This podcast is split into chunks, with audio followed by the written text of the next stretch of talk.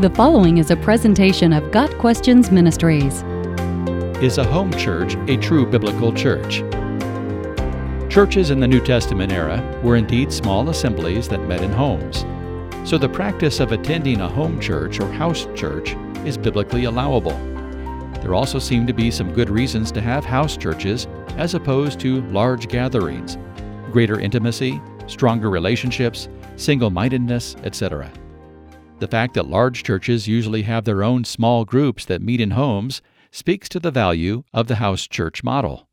Several considerations should be made, however, concerning the reasons for creating a house church or choosing to attend one. First, the fact that first century Christians did something does not establish it as a pattern for all generations to follow, unless there's also a clear command to do so. Simply because Scripture records an event or practice does not, of itself, establish a mandate, or in some cases, even approval. So, for example, the fact that early Christians in Jerusalem sold what they owned and shared the profits with other believers does not mean that we must do so today, although such selflessness and generosity would certainly be acceptable. Home churches are biblical in the sense that there is precedent in Scripture, but there's no biblical obligation to attend a home church. Many believers who attend house churches interpret Paul's words in 1 Corinthians chapter 14 as establishing a principle of participation, which implies the need for a smaller church gathering. What then, brothers? When you come together, each one has a hymn, a lesson, a revelation, a tongue, or an interpretation. Let all things be done for building up. Let two or three prophets speak, and let the others weigh what is said. If a revelation is made to another sitting there, let the first be silent. For you can all prophesy one by one, so that all may learn and be encouraged. 1 Corinthians 14, verses 26 and 29 through 31.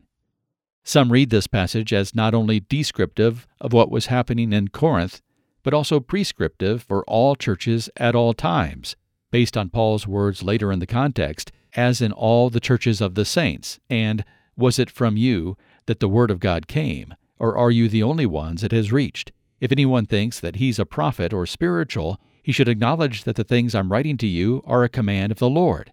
If anyone does not recognize this, he is not recognized. Verses 33 and 36 through 38.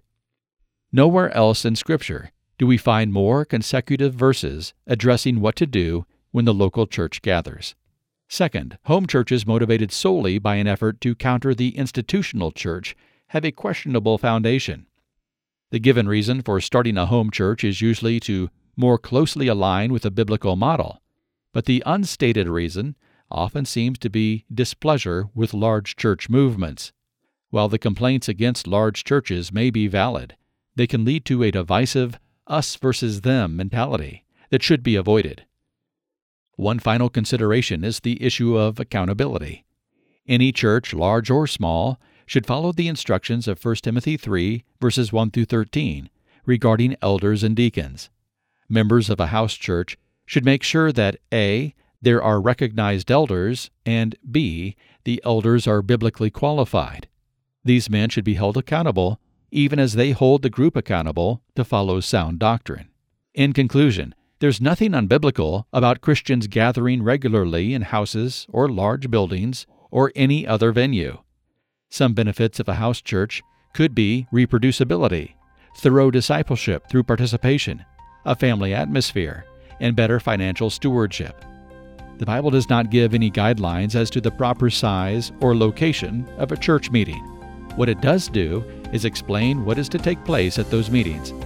So long as biblical teaching, orthodoxy, and biblical practice, orthopraxy, are foremost in the assembly, the format and location really do not matter.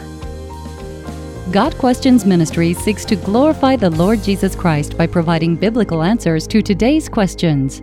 Online at GotQuestions.org.